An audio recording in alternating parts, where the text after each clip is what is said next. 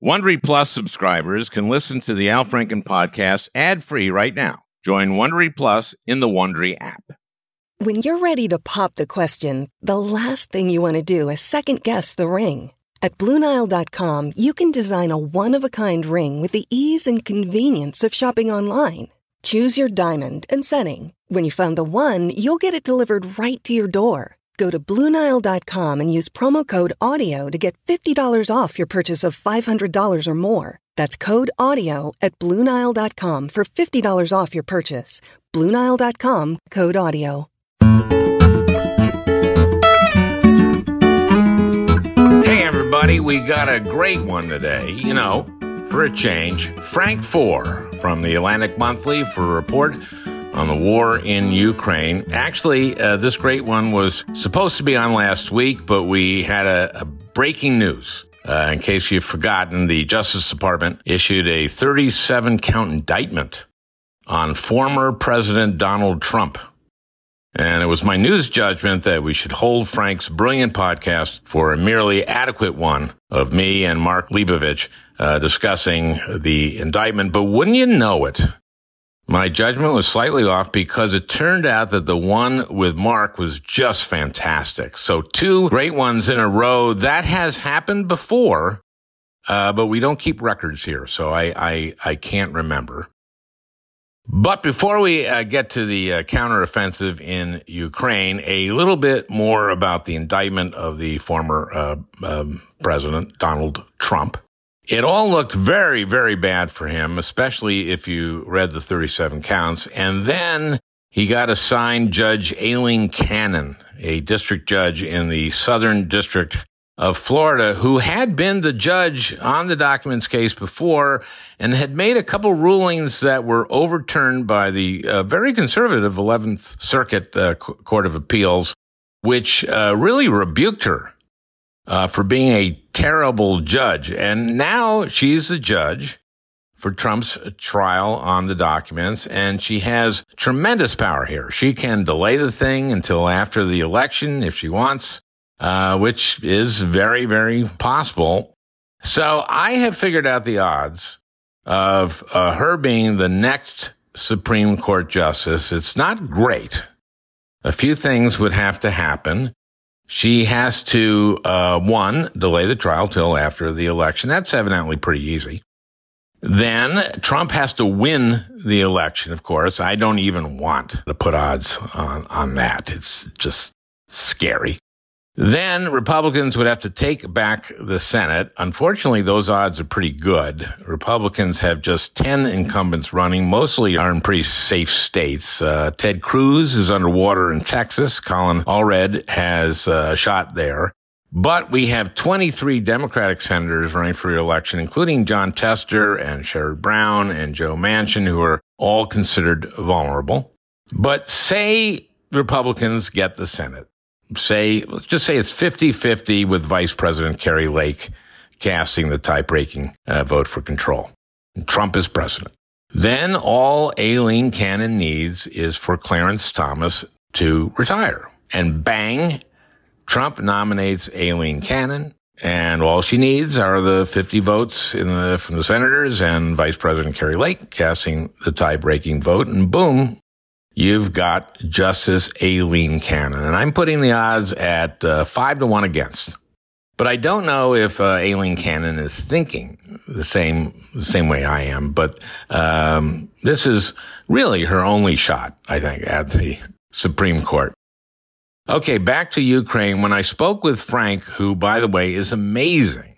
Uh, this is Frank's fourth time on the podcast, uh, second time on Ukraine, and you know, I really got to rethink uh, my pantheon of guests. Uh, you know, I've said a number of times that Heather McGhee is the best guest I've ever had, and she's amazing. She's been on three times. But then I started thinking about Dahlia Lithwick, who's been on, I don't know, like nine times. Again, we don't, we don't really keep track of things. So I started thinking, you know, maybe I have to rethink this and put together a pantheon of great guests with Heather, of course, and Dahlia and, and Frank. Uh, you'll agree after listening to this one, he, he'll belong there. And then to a lesser extent, uh, Norm Ornstein. But this one with Frank, recorded about 10 days ago, is so sophisticated about intelligence and weapons and strategy that it's just a joy to listen to. The Ukraine counteroffensive has begun since we recorded this, and they've retaken some territory and small towns. But from what I've been reading, they are really kind of poking around, looking for the uh, best strategy, and we don't know that much yet. As Frank says, it's very spy versus spy, you know, from the Mad magazine days. And I know that you are just going to love, love, love this one, enjoy it, you know, for a change. The best way to learn a language? Immersion.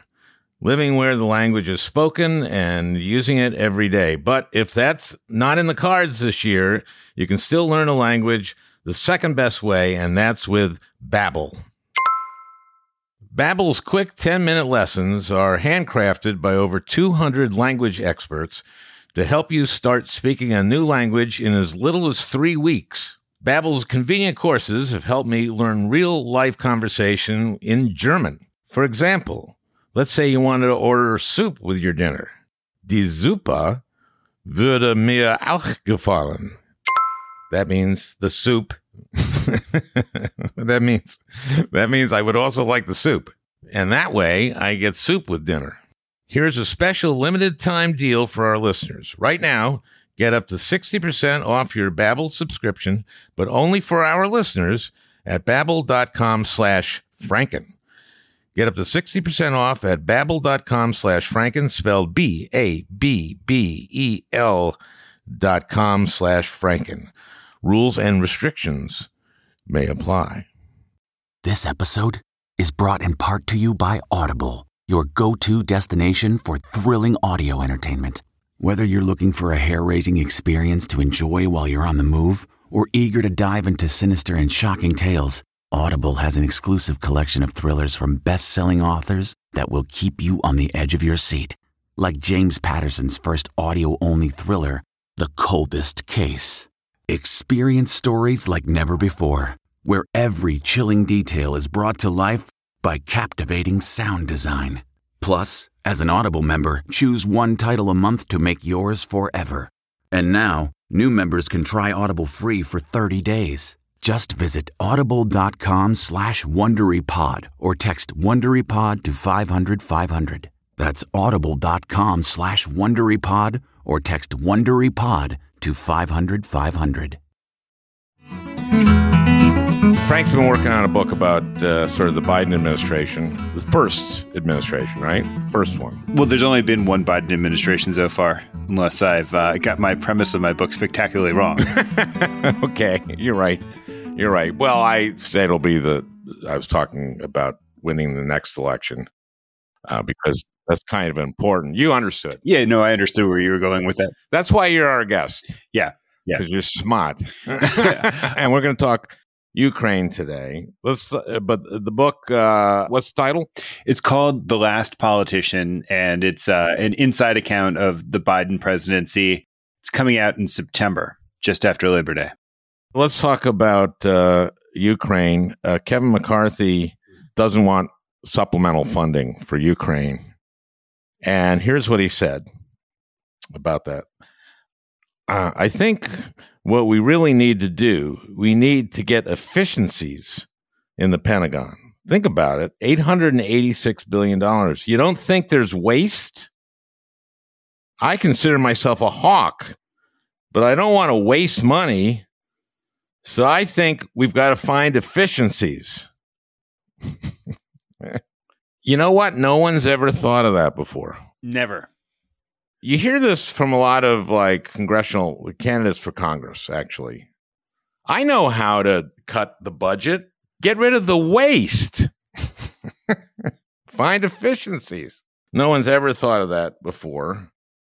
Now, we need an emergency supplemental, right, for Ukraine? Yes, I mean the Ukrainians um, are stuck in this position where they're well funded for the next phase of the war. But if it seems like the next phase is the only next phase of the war, if it's just going to be about this counteroffensive and then they won't have the munitions, the artillery to go further than that, then they're putting themselves in a terrible position not just for prosecuting the war, but also uh, for diplomacy that might come after this counteroffensive. They need to be perceived as possessing the ability to press forward. If they look like they're just this unfunded army that could continue to be crushed by Russia, there's no reason for Russia to want to come to the table. I mean, I'm not sure it's likely that Russia would want to come to the table, but if there's any prospect for diplomacy, Ukraine can't appear to be stranded by its benefactor. That's really interesting because I want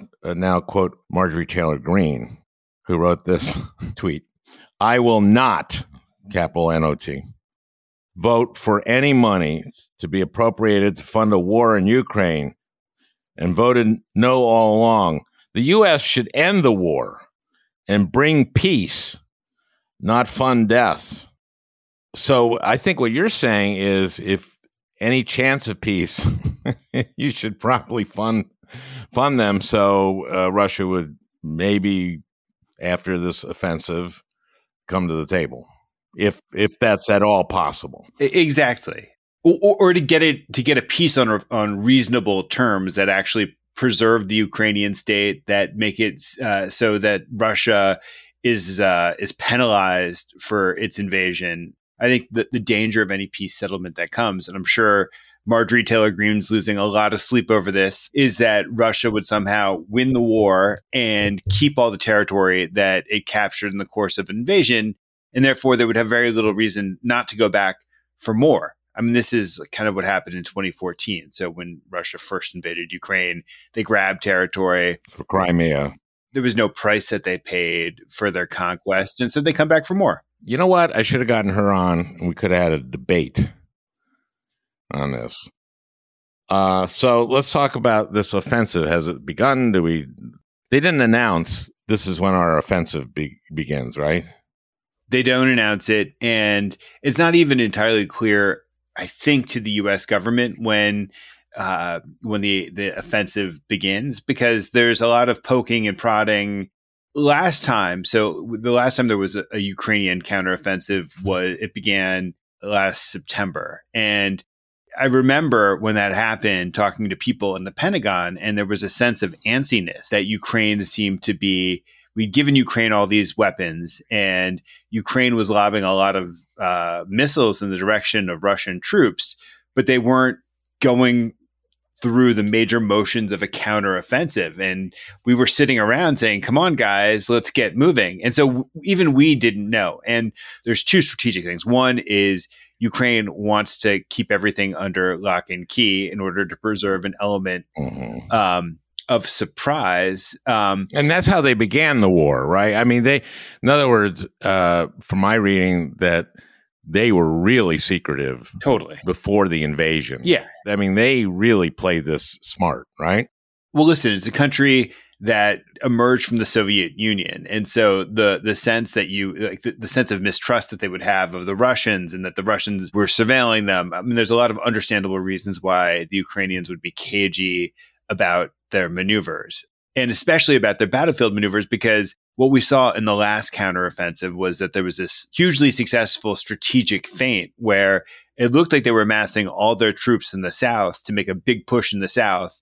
And so then Russia remobilizes its forces and moves its forces down to the south in order to check the Ukrainians. Meanwhile, the Ukrainians were using that as a little piece of misdirection and they made this major push in the north that was extremely successful where they took back a big swath of the Kharkiv region in the north. And so the truth is, even though we have a good sense of what the Ukrainians' major objectives are in this counter offensive, that they want to do something big to collapse the Russian occupation of the south, maybe cut off the land bridge connecting Crimea to Ukraine. Can they do that? Will they be able to do that? And if they do that, I mean, that would be a remarkable feat, I think. You know, it would be. I mean, I, I, think that every chapter, I think, of this war from Ukraine's perspective has been fairly remarkable. But there's been a complicating factor that's happened. This dam has been blown up. And so a good chunk of the Dnipro River basin has been flooded. I mean, this was a reservoir that was basically the size, the volume of the Great Salt Lake it's just come rushing down to the south of Ukraine, creating all of this marshland, wiping out roads. So this river, the Dnipro River, had been the de facto front line for the for the battle. And so you had Russia amassed on one side of it, Ukraine amassed on the other side of it. There was a possibility that there would have been some sort of amphibious crossing in the course of the counteroffensive. That that's no longer possible, I think, in the immediate terms. Ukraine uh, the Ukrainian state in general is now consumed with this humanitarian disaster that they're having to deal with. Um, Russia's fortifications on the other side of the river have been wiped out.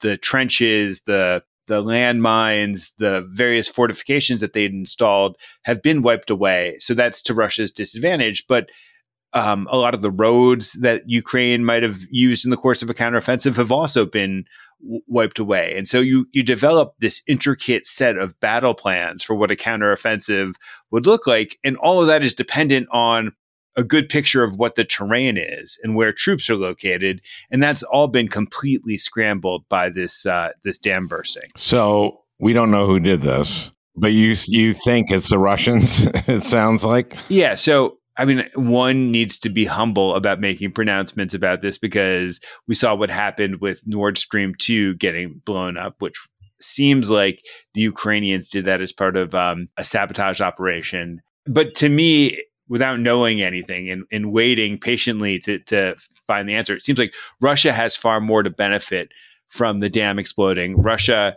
had was occupying the dam. Russia, according to the Ukrainians, had mined the dam and it seems like it's very unlikely that a missile could have destroyed the dam, even though a Ukrainian missile had landed on top of it.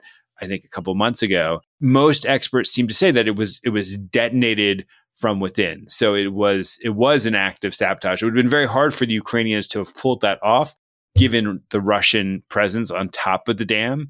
So to me, and it sounds like what Western intelligence is is, is where it's pointing right now. There, it's more likely that Russia did it than Ukraine. Is is this knowable? It's not.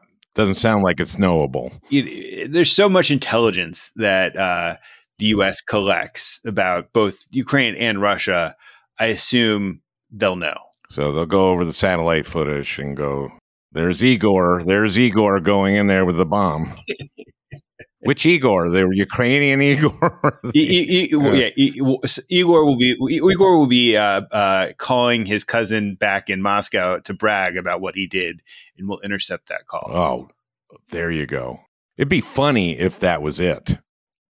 it would be funny. If we find out that was it in you know two months or something, or a month, and and you called it, or the actually the two of us we'll have some bragging rights on the Al Franken podcast. Okay. Yeah. No, bookmark okay. this moment in the podcast. so uh, this so this sounds like it changes all all the plans for uh, the counteroffensive, or maybe they were going up north and coming down. No, they they, they were going to go south. So no, no, it's we we really don't know what the, what the plans were so in the course of working on my book, I did I, I did I collected a history of the way that the first offensive counteroffensive was planned. And one thing that has happened over the course of the war is that you have this very mature relationship that has formed between the US military and the Ukrainian military. And that we talked a moment ago about some of the distrust that was there, but it's become a much more trusting relationship. And the last Ukrainian counteroffensive was planned essentially at a base in Germany where the Ukrainians took their war plans and then war gamed it out with the United States and with the British. And the British and the US took the Ukrainian plans and they they all each each country disappeared into a separate room and ran the plans through their simulators and then came back with a revised sense of what's possible and what's not possible. And it's really one of the the important strengths of the Ukrainian military is that we do have this war planning capacity that we can give them. The second thing that's happened is that we've given them all this weaponry and it takes a degree not just of training to use the weaponry um, to like actually hit the trigger and to to aim the missiles but there's uh, what's called doctrinal uh, sophistication, you know, about how you integrate the arms in, in, into the maneuvers of an army. So that was my minor in college, by the way. I know Harvard excels at that. Um, yeah. Unfortunate moment. Go ahead. No, no, no. Nothing is too important to uh, be delayed by a joke. So the so the Ukrainians need to be a, Ukrainians. I think have gotten better at over time at integrating the technologies and the weaponry that they have with the movements of troops. That's the special sauce. But then, then we began this by saying that the U.S. probably doesn't know what they're planning. But it sounds like no, no. We we we know we know what the plans are probably in pretty great detail, but we don't know when they're going to uncork them. We're going to take a quick break. We'll be right back with Frank Foer. Sound the gifting panic alarm. We've all been there. You need to find the perfect gift. You have absolutely zero ideas and you don't know where to start. Relax. Now you can use gift mode on Etsy. Gift mode takes the stress out of gifting so you can find the perfect item for anyone and any occasion. Just answer a few short questions about who you're shopping for and what they like, and gift mode gives you curated gift ideas based on hundreds of personas. Imagine pages of artisan espresso mugs for the coffee connoisseur in your life. Or for the pickleballer, customized paddle covers in every shade imaginable. Etsy's got you covered. Need to find the perfect gift? Don't panic. Try gift mode on Etsy now. Do you ever feel like you're settling? For your foundation, that is. Maybelline's new Instant Age Rewind Eraser Foundation doesn't settle into fine lines and wrinkles. With SPF 20 and moisturizing Pro Vitamin B5, this foundation not only provides medium coverage and a natural finish, but also protects and nourishes your skin. And the best part? The blurring sponge tip applicator makes application a breeze. Say goodbye to cakey, uneven foundation and hello to a flawless, radiant complexion. Try our new foundation today and see the difference for yourself at amazon.com slash instant eraser foundation.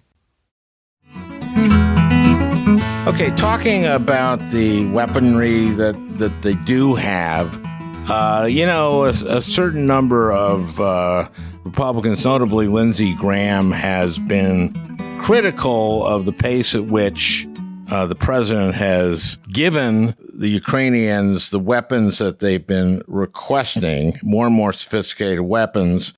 And I reminded him that, you know, that we were a little worried about Putin using tactical uh, nuclear weapons. And that was a real threat. I mean, that was a threat we had to take seriously. Yeah. I mean, uh, the director of the CIA, Bill Burns, has been warning about this for a long time. Uh, last fall, uh, we had to pretty sternly warn the Russians that uh, there'd be an incredible price for them to pay if they actually used tactical nuclear weapons in the course of battle. We've had to just feel our way through this conflict. We don't know exactly what will trigger Russian escalation. And Russia could escalate in all sorts of other ways that aren't that don't just involve tactical nukes. They can inflict the sort of damage that they might have inflicted the other day with destroying this dam, that they can kill civilians with even greater impunity than they've been doing it. They can press the conflict closer to the uh, border with with NATO, raising the possibilities that the conflict may spin out of control. There are all sorts of things that they could do, and so what the Biden administration has done, I think, quite prudently, is to continually press the envelope to test the Russians to see what they'll respond to. And when it's clear that the Russians won't escalate in response to us giving Ukrainians whatever tranche of weapons we give them, they then take advantage of that and give them even more sophisticated, even better weapons. And so we're now at the stage where the Ukrainians are going to have a fleet of F 16s in the not so distant future. And that'll be a really important thing for them on the battlefield. And so I mean, Graham Graham is correct that there are various moments where Ukrainians were asking us for more, and um, Biden decided that he wasn't going to give them what they were asking for. And escalation was definitely on Biden's brain when he ref- refrained from doing that. But the Pentagon also has a strong point of view about the best way to give Ukraine arms. That, as I was describing just a few minutes before, that we want to give them arms that can be integrated quickly into their practices, that they have the doctrinal sophistication to be able to deploy uh, effectively and efficiently. I mean, it's it's not it's not worth it to give them weapon systems and to train them up on weapon systems that they aren't going to be able to effectively use. And so there is a little bit of uh, big bro- brother paternalism in our relationship with the Ukrainian military, where Ukraine is under threat. They want everything that they can possibly get. But our military wants to elevate their game so that they use the weapons that we give them in a way that helps them win the war. That's a, that's a um, an interesting tension, and uh, one that well, you seem like an apologist for Biden for the U.S. I don't know. I don't. I mean, so uh, being paternalistic when they're the ones, you know, getting uh, killed, but um, well, let's say when you're when you're in the foxhole and you're under pressure, you want anything, right? You you're not you're not necessarily thinking in a rational sort of way, and it's it's a lot of times Zelensky is making pleas for these things because he sees that there's a political opening to make them, um, and he's doing what any leader in his position would do, and there's a temptation to cave every time he asks for these things because it's politically expedient, but there's also the battlefield reality. And um, it does make sense to me to have Pentagon military planners who are the best in the world um, having some say in what we give them. If that makes me an apologist, then God damn it, Al, call me an apologist. You're an apologist. I'm sorry. I'm sorry. no, uh, I. Uh, this is helping our understanding, which is kind of the purpose of the podcast. So this is like three dimensional uh, chess, except uh, maybe even more complicated. Four dimensional chess, which I don't know what that. I don't even know what three dimensional chess, but four. Oh, yes, I do. It's three dimensional chess, but four dimensional chess would incorporate time. There's no time machine. Well, next time we'll get together, we'll try it in eight dimensions and see how that goes. Whoa! Wow! oh man, God, I got to stop doing psilocybin for these. Maybe uh, after you go to one of those Grateful Dead shows. By the way, they were great in Ithaca. Um, so, so this could have delayed this offensive, the counter. When, when do you call it a counteroffensive? And when is it a counter, counter, counter offensive? This is they're just all become counteroffensives. I didn't know I was going on an epistemology podcast, Al. okay. Well, uh, let's just go. Let's just go basic uh, war podcast. So uh, this could delay the counteroffensive. I think that there were signs that a counteroffensive of some sort had begun, and, and not in the region that we were talking about, because the action for the last since um, the last six months or longer of the war has been in the city of Bakhmut where um, I think one of the very interesting dynamics in the war is that Putin has been very, very reluctant to order another mobilization of his population. He he really he doesn't want to get stuck calling up more troops, and so he started to outsource the fighting of the war to paramilitaries. And so you see the development of these warlords. And Evgeny Prigozhin and the Wagner Group have been the primary warlord that he's relied on. And uh, Prigozhin fought this major stand in Bakhmut, really for the purpose only of um, obtaining a victory that they could declare. What a costly victory for if it is a victory. I mean, they did take it, but is it being taken back? Yeah, it seems like it's a pretty flimsy uh, victory. And I guess in the last week, there's some evidence that the Ukrainians have started to take back some of the land around Bakhmut. And it was just it's such a morally despicable victory um, not only because there was no strategic reason for them to focus there but it was also that they were throwing chum at the front line. They were taking all of these convicts and just who who weren't very well trained and hurling them into battle where they'd get mowed down. And so that just meant the loss of life was even more horrendous than it than it would have been under other circumstances. So it's it's a, it's a really morally despicable chapter in among many morally despicable chapters. Yeah, it, it's it's hard to conceive of that. If these these prisoners who, in some cases, felt they might die in prison, not so long, it, you know, because they were sick or something like that, or can't get treatment.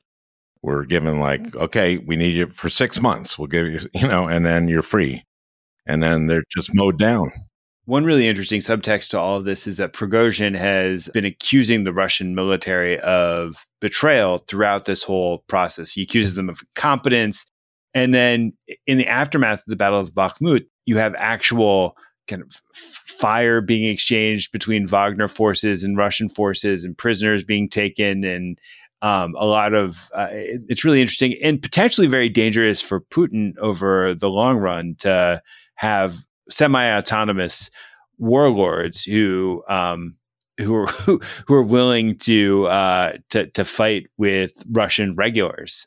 Putin's reluctance to engage in a mass mobilization it's it's maybe one of the few things that could make one hopeful about the outcome of this war because at a certain point Putin really is, has no choice but to call up more civilians We'll talk about what's happening in Russia in terms of, I mean, he's cracked down on Russians, and you pay a real price for protesting. And it's become the kind of totalitarian state that we've thought of the Soviet Union. What are those tensions? What, what's what's going on there? Well, the tension is is that when Putin declared war on Ukraine, he didn't actually call it a war. He called it a special military operation. And even though the country's gone on war footing, and even though it's been subjected to all of these sanctions, he's done his best to let Russian society try to churn on as if nothing had happened. And so you have all these Western countries pull out, and then they get replaced by ersatz Russian versions of uh, what was left. Uh, so you, you, know, instead of Starbucks, it's just Star Coffee that gets installed, and um, and, and life goes on. And one of the major things that would prevent from life from going on is if he, uh, keeps going back and taking uh, fathers and brothers and grandfathers out of their jobs, out of their homes, and sends them to the front where uh, invariably many of them will die. And so he's just been very reluctant to do that. And even though he's done this once and called up 300,000 men, that did come at a cost for him. There was some degree of upset, not quite civil unrest, but but upset um, and I think he was genuinely worried about where that might go. And that stopped him from returning to that. And so, yeah, repression is one of the primary tools that he has. Propaganda is the other. And as things have gone from bad to worse for him, those are things that he's had to rely on even more in order to maintain things as they as they exist. So, is there any real understanding of what's going on in his mind. I mean, this was a horrible mistake he made, a miscalculation. When I've talked to people in the intelligence community or at the White House, I think that they feel like Putin's psychology is kind of a blind spot for them. That his inner circle has really collapsed. What does that mean that his inner circle has collapsed? Well, so he, the, you know, if you go back to the beginning of his uh, time in power, he had a more robust inner circle. He had a lot of people around him. There was actually some vigorous debate in his inner circle. You had factions. You had people who were who were willing to um, to argue with him. And over time, like in the way that paranoid leaders become more paranoid over time, they they stop surrounding themselves with as many toadies. The toadies who were closest to them disagree with them less. And so, and I, and I think during the COVID, when Putin, who's a legendary hypochondriac, was kind of off by himself, it became harder to find people who were willing to put pressure on his ideas. And he just became much more more isolated and so whatever he was thinking became became policy because there was there was there was nobody around him to to really push back ever and, and we don't have the we don't we just don't have i think a great sense of what his strategy is um, because it's not something that he's robustly talking about with others. We have such a molecular understanding of the Russian military. We probably have great intelligence on a lot of people inside the Kremlin. But then when you get to the absolute top, we just don't have a brilliant window into Putin's brain right now. That would be helpful. yeah, um, it would be. now, now you say they started an offensive not uh, in the South. Is that correct? It's hard to know because there are battles that are happening all the time, and I think it's just hard to know what's actually in in in what what might be a feint, what might be part of uh, an actual offensive. It, it's it's hard to know, and and the Ukrainians haven't been very clear about this. And when you listen to John Kirby, who's the spokesperson who comments on this, he's kept things close to his vest, and so we're left guessing. Okay, getting back to where we were at the just right at the beginning of this, which is McCarthy talking about no supplemental and in the Senate, you have McConnell is for it, and and and Schumer released something together saying that there's nothing in the uh, uh, agreement between Biden and McCarthy that um, would be abrogated by a supplemental. The, what do you see in, in Congress in terms of support for the war, and especially in the House? Right. So I think in the White House, McConnell is probably regarded, regarded as a quiet hero of the war because he's just kept packages moving. But when McCarthy took on the gavel, the war then became beholden to McCarthy's precarious position. So when the Ukrainians would come to town to talk to McCarthy, I think they felt pretty good about McCarthy and where his heart is as relates to the, to the conflict. But the truth is that he's just cut this deal with Biden over the debt ceiling, and he's he's stamping down a revolt on his on his far right, and there just isn't a constituency among the House Republicans. There's there's fracture, and it's not clear that that most of them want to keep funding the war. I think most of them are pretty indifferent to it. And then you've got a small minority in the Marjorie Taylor Greene, Matt Gaetz types who have genuine American first, you know, uh, pro Putin positions and they don't want to fund the war. And if they decide that they're going to stake out a hard line on this, it makes McCarthy's life really difficult. And just given the precariousness of his hold on his job, um, and given his lack of uh, lack of courage, his hands are probably tied here. That if he pushed forward hard with giving the Ukrainians the supplemental, then he'd face a coup. It's interesting that he didn't face a coup on this debt ceiling, even though what they shut down the house for a few hours or something, the far right. But remember, part of the deal of him getting the speakership was that only it would take only one member to call a new vote on the speaker, and that just didn't happen. So, is it possibly stronger than he knows? Or yeah, no, he might be. He might be, but I think he probably also expended a lot of his capital on that vote, mm-hmm. and so he's reluctant to do so again.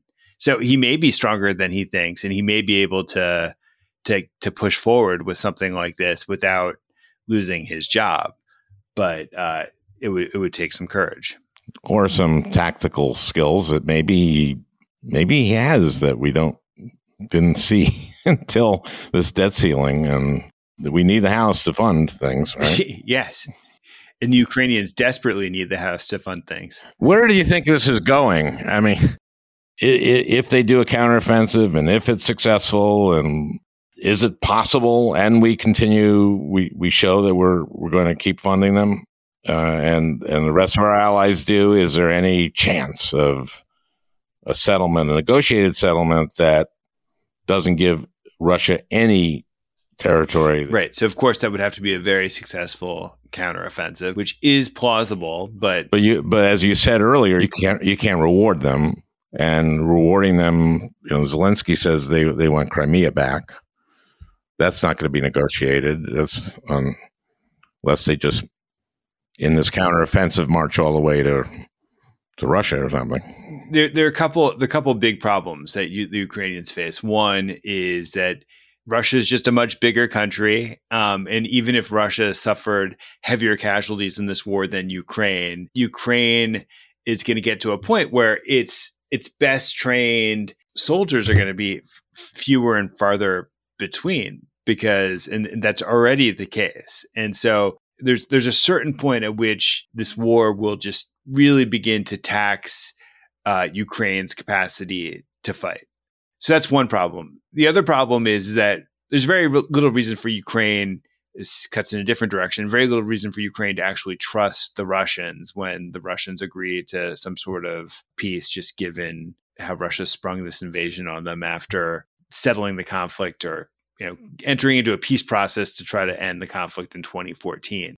And Russia's strategy, I think, as most people read it, is to just try to wait Ukraine out. They they just assume that at a certain point, Kevin McCarthy is going to be forced into this place where he's not going to be able to keep funding the the initiative, and so Ukraine's just not going to have the artillery munitions to be able to continue prosecuting the war. So Ukraine's going to want to cut a deal that's favorable to the Russians. And most wars are ended um, in their first year. And when they're not, they become protracted, frozen conflicts that extend over long periods of time. And there are a lot of people who speculate that we could be headed for some sort of Korean type of situation where there really is no peace, and you just have uh, you have a frozen frozen conflict that ebbs and flows that that flares for moments and then settles down, but you don't have any sort of real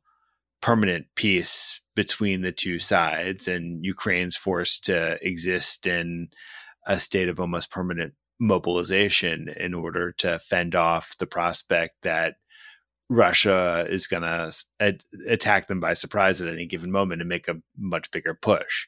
It's hard to be optimistic about where things go, even even with a, a successful counteroffensive, simply because Ukraine's support the United States is going to it's going to fade at some point. It, and it seems like we may be hitting up against that moment relatively soon. Is Trump talked about this? I mean, has has Trump staked out for what it's worth um, a position uh, on that? You know, I, I haven't I haven't heard him talk about this for some time, but That's right. It's it seems pretty clear where his allegiances lie and what he cares about. I mean, I think the Marjorie Taylor Greenes are, are pretty much proxies for what Trump actually believes. And he'll be the nominee, it looks like, for the moment, unless. How many indictments would it take, you think, and, and convictions would it take for him not to be the nominee? Infinity. okay. All right. Well, on that optimistic note, All right. Thank you, Al. oh man, thank you. Well, I, I hope you enjoyed uh, listening. That beautiful music is by Leo Kottke, the great Leo Kottke. I want to thank Peter Ogburn for producing this podcast. We'll talk again next week.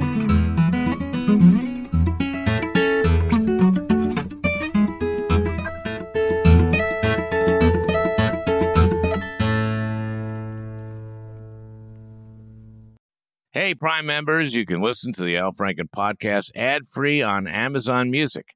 Download the Amazon Music app today. Or you can listen ad free with Wondery Plus in Apple Podcasts. Before you go, tell us about yourself by completing a short survey at wondery.com slash survey. Once upon a beat. Remember those stories and fables that would capture your imagination and you couldn't wait to see how they would unfold? And now, when you read them as an adult, you think some of these old tales could use a fresh spin. We have a perfect podcast to bring you the stories you remember, remix, and reimagine for the kids in your life today. Join me, DJ Few. and my trusty turntable, Baby Scratch, as we spin up new tales in the New Kids and Family podcast, Once Upon a Beat. Wondery and Tinkercast are bringing you a jam packed, music filled weekly party where hip hop and fables meet. It's Once Upon a Beat. Follow Once Upon a Beat on the Wondery app or wherever you get your podcasts. You can listen to Once Upon a Beat early and ad free right now by joining Wondery Plus in the Wondery app or Wondery Kids Plus in Apple Podcasts. Once upon a beat. The early 2000s was a wild time for reality TV. There seemed to be an endless supply of shows that delivered entertainment for us, but trauma for children. I'm Misha Brown, the host of Wondery's podcast, The Big Flop. Each week on The Big Flop, comedians join me to chronicle the biggest pop culture fails of all time and try to answer the age old question who thought this was a good idea? We recently looked behind the scenes of what was really going on at Abby Lee Miller's dance studio. Abby's biggest misstep wasn't screaming nonsensical catchphrases or throwing chairs on television, but instead, she was choreographing financial fraud in plain sight. Join me to break down all the wild details of Abby Lee Miller's story. Follow The Big Flop on the Wondery app or wherever you get your podcasts. You can listen to The Big Flop early and ad-free right now by joining Wondery Plus.